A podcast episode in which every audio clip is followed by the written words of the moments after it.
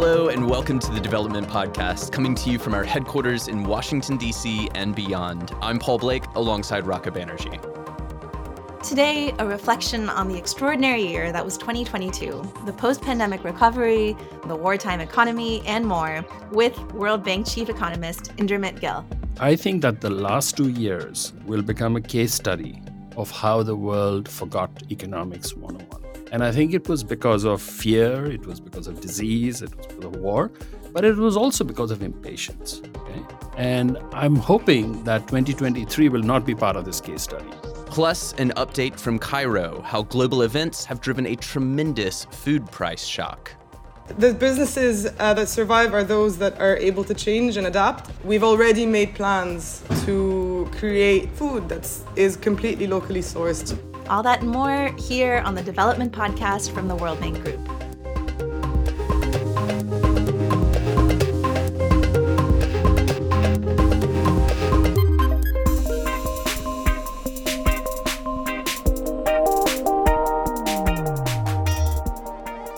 Well, it was just one year ago that we were all asking how the newly emerged Omicron variant might prolong the COVID 19 pandemic.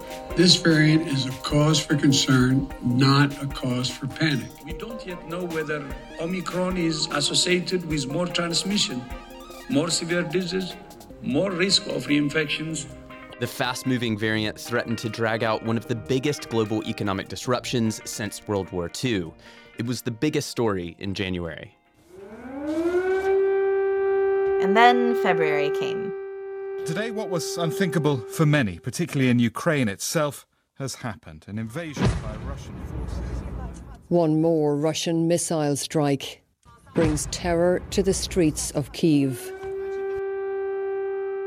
Russia's invasion of Ukraine shocked the world and sent reverberations through every level of the global economy. These two stories, I think, framed the uncertainty around 2022. Indeed, the long tail of the pandemic and the fresh shock of a major ground war in Europe fundamentally changed the global economic narrative. To understand just how COVID and conflict changed economic history in 2022, let's bring in World Bank chief economist Indermit Gill. Indermit, thinking back to January 22, it was a completely different world, right? What were we expecting 2022 to look like in January? Okay. Well, you know, back in January, we actually put out our Global Economic Prospects report. And I was looking at that, and we were expecting the world economy to grow at around 4%, right? And we expected the US and the EU to grow by about that much too. And we thought China would grow at 5%, Indonesia by a bit more, and India would grow by nearly 9%. So today, if you look at things today, we expect the global economy to grow by less than 3%. So we've sliced off about a quarter of the expected growth. And next year will be even worse. We've actually sliced off nearly a third of the growth for 2023. Uh, so the world faces record debt levels, it faces declining investment rates, you know, high inflation, widespread hunger, poverty reduction has, has come to a grinding halt. And as a result of all of these things, there is growing, there is actually growing political instability. Things have become a lot worse in the, the, these 11 months. Russia's invasion of Ukraine, obviously, an incredible, incredible human tragedy, tens of thousands of lives needlessly lost. We can all comprehend the, the human tragedy, I think, but help us understand what has the, the, economic impact of that conflict been?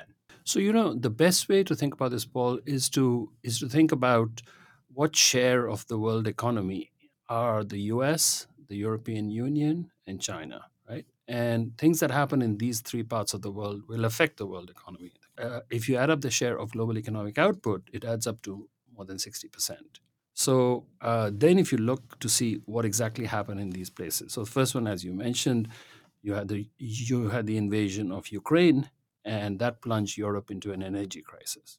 Second one is China decided to kill COVID nineteen, which is a mutating virus, which is a very difficult thing to do. And then the third one was that the U.S. decided to kill inflation. This was after feeding it for years through easy money and big government spending. So as a result of it, suddenly you had these three big shocks, basically, all of them essentially happening in 2022. So it's not just the crisis in Ukraine, though that's a big part of it. But you also had these other two things happening at the same time. we we'd had a podcast earlier this year about stagflation. Um, you know, there's obviously fears of a global recession. You know, are we looking at a recession next year that's you know getting worse? I mean, how can this be turned around?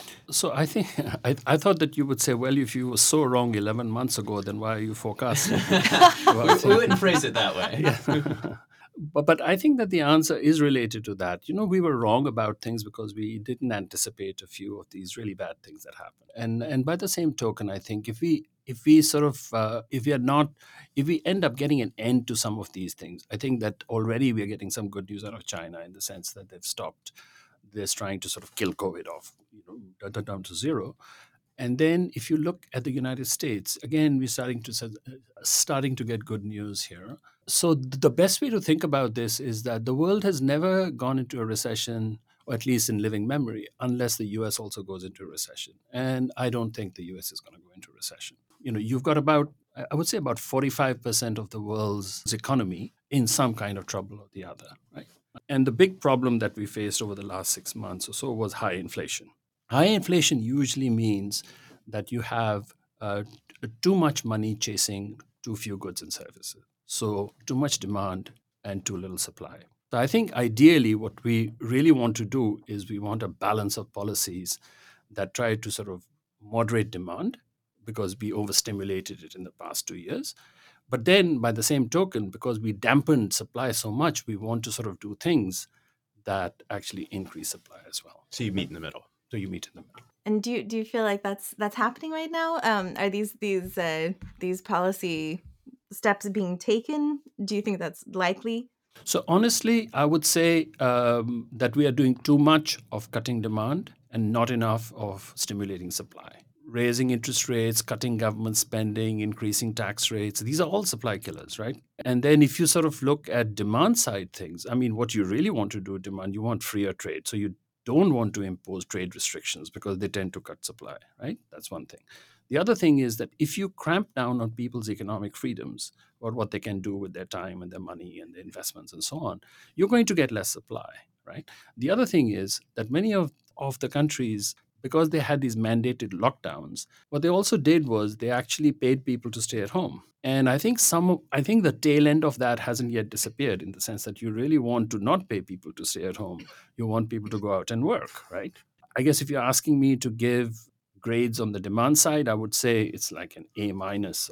But on the supply side, I I think that I would give it the world a C right now. So I think that we made policy mistakes. I, I think Meaning that world you, leaders, the kind of world, world leaders generally speaking, and I mean essentially, I, I don't think it's the private sector that's making the mistakes. And you're you're talking about, I mean, you're t- you highlighted the invasion of Ukraine, um, policies contributing to high inflation in the U.S. and uh, China's decision decisions around COVID, sort of three three big ones that are made by gov- governments. Right. These are the three big ones. But by the way, I could add to that list. I could, you know, I could, I could, I could go down the list of the other countries, not the big three, but the other countries.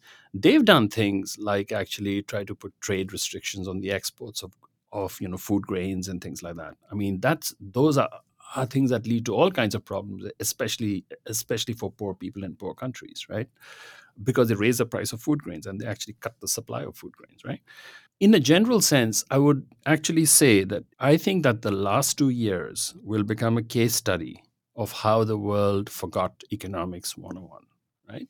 And I think it was because of fear, it was because of disease, it was because of war, but it was also because of impatience, okay? And I'm hoping that 2023 will not be part of this case study. So it would just be 2020, 2021, and maybe 2022. If you keep interest rates low, if you tell people to stay home and if you pump in trillions of dollars and euros and yuan in stimulus spending, you will engineer a situation in which demand will outstrip supply. So you'll get inflation, right? I visited Colombia and Poland over the past year. And one of the things that was very striking to me was how average people were talking about central bank interest rates. And my understanding is is that countries like Poland, Colombia, they're having to dramatically react to the Fed. Can you explain what exactly the Fed's aggressive monetary tightening, raising interest rates, means for middle income countries, even high income countries that have to compete? So, so the first thing, Paul, you, you cannot blame the Fed for doing what is its job. Its job is that that when you have too high inflation rates or too persistent inflation rates and so on, that's what they will do. They push will the lever up on rates. Push, push the lever up on rates. Okay, and that's their job and so on. And I think it was expected by most countries that, that this would happen sooner or later. The issue then is exactly what does this do to, to people in the developing world? What does it do to countries? Uh, what does it do to the government? And what does it do to the people, right? So for the governments, there's a very straightforward effect of this. The straightforward effect of this is that they end up having to pay more for their debts. So most countries have to roll over their debts, you know, each year, every month, and so on. And then as these interest rates rise, they tend to make rolling over those debts more expensive. So what happens is that public investment and private investment both fall at the same time. Okay. And so as a result of it, these countries end up having a slower growth rate because everything is driven by investment, mostly. right? For countries that actually borrowed for the right reason, I think for them, this is not as serious a problem. But for countries that borrowed in order to finance consumption, this is a problem. So, subsidies, unnecessary subsidies. Yeah, because public investment, because when you invest in things that lead to an increase in the productive capacity of the economy, it increases the capacity of the economy to pay back, right? You know, I think times like this remind you of some basic principles, right? I think one of the basic principles is that governments should not borrow to consume things. They should they should be borrowing to make well considered investments in roads, in education, in health, and things like that. The second thing I think governments have to realize that, you know, I think that what has happened across the world, huh, this is not, I wouldn't blame the US or anybody else in particular, but across the world, governments took a lot of the freedoms from people because because of good reasons and bad but uh, you know but, but as a result of it there's been there's been a pullback of economic freedom that usually means that people aren't necessarily doing the sort of things that are good for them right so then you sort of say okay have uh, have governments been a, a really good protector of the private interest or the public interest and I would say no, not during the last three years. Build on this a little bit if you don't mind. I mean, like, for example, closing a restaurant or, or having blanket lockdowns or not allowing people to travel for business because uh, they have not been vaccinated etc now these are i'm not saying that they haven't been they haven't been driven by good reason but the net effect of it is that they're fairly blanket restrictions. So what you're doing is that you're actually in a sense another way to put it is we uh, thought that that during the last uh, 30 years before 2020, these were the best years for economic development across the world, the most progress in recorded history. The right? best time to be born alive, a human being in human history, I Absolutely. think. Absolutely. I mean, we took it for granted that, that you know things were going to be like that. If you look at that, you say, what was it that actually led to that? The first one was a realization that the commanding heights of the economy should be given to the private sector. It should not be the government that should control the commanding heights. And if you sort of look at the last few years, there's been a reversion of that. You know, you, you've sort of seen the government actually taking over a, a lot of things, right? That's one. The second thing was free trade. You found that poorer countries actually, as soon as they started to free up their private sector and so on, you immediately got a private sector response. The problem is that countries become they become suppliers much more quickly than they become big demanders. So as a result, you needed to have you needed to be able to supply the, the, these things to people who had the purchasing power. For that, you needed trade because these people were somewhere else. Right. Okay? The third thing, which was a very important thing, is that is that we had sort of we had accepted that look macro stability, low inflation rates, not very big fiscal deficits, and so on. These are good things for everybody you know, I mean, mid 2010s, there was talk about inflation being too low. I mean, that was that was in advanced economies, Paul. Right. In the developing countries, inflation was still four, five, you know, four, five percent, but they were moderate levels. Last year, there were more countries that had double-digit inflation than single-digit inflation. Wow. So as a result of it, now with that, you you create a very uncertain atmosphere for private investors because they have to figure out whether or not it makes sense to do all this stuff. You make it really bad for poor people because the richer people tend to find good hedges again, against inflation. So, in a sense, I think what we are trying to sort of do is go back to that macro stability.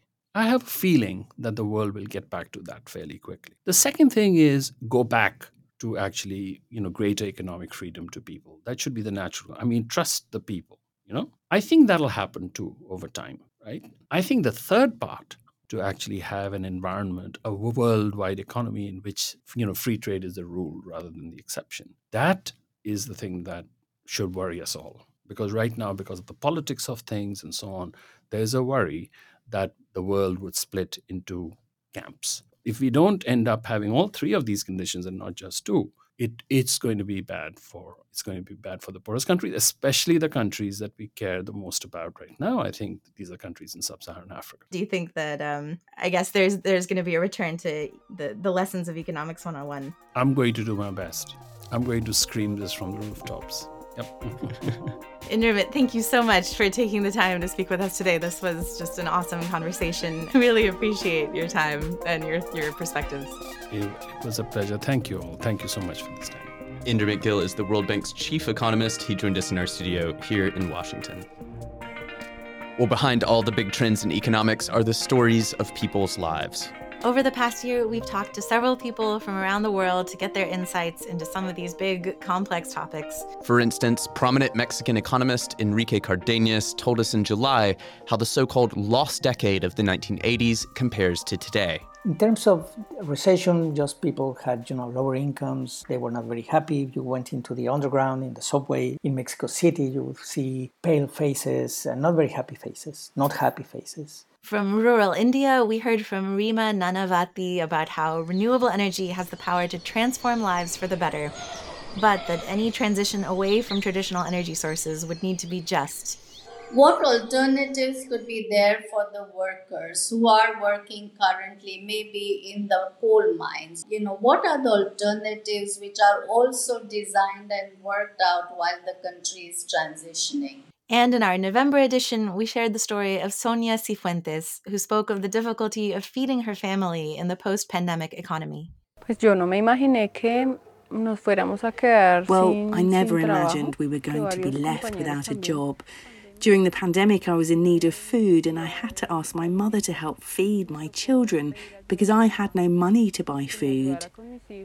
Indeed, that was one of the most significant and maybe scariest trends of 2022 the shock in agricultural prices. And specifically, what that shock meant for food security. In June, our colleague Sarah Triner caught up with Dareen Akkad, a pizza baker in Cairo, Egypt. Well, Sarah joins us now. Sarah, remind us what Dareen had to say back then. Hi, both. Yes. So Dareen gave us a peek into her kitchen where she she's a passionate bread maker and where she decided to turn her passion into a business. She told me how she's really struggling to source ingredients. The prices keep going up. She doesn't know where she's going to get some of her staple ingredients like flour from.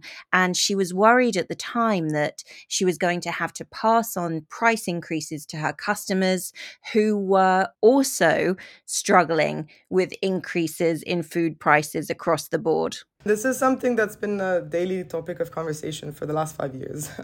I think the daily conversation is how much worse, when is the price hike going to stop? Well, since June, wheat prices have continued to be volatile. I wanted to check in with Dareen and see how things are going for her in her restaurant and, and whether she's still finding it a challenge to source the products she needs. We've had to take some uh, measures to, you know, make sure we stay alive. We don't know, we don't, we can't even reprice our menu enough times.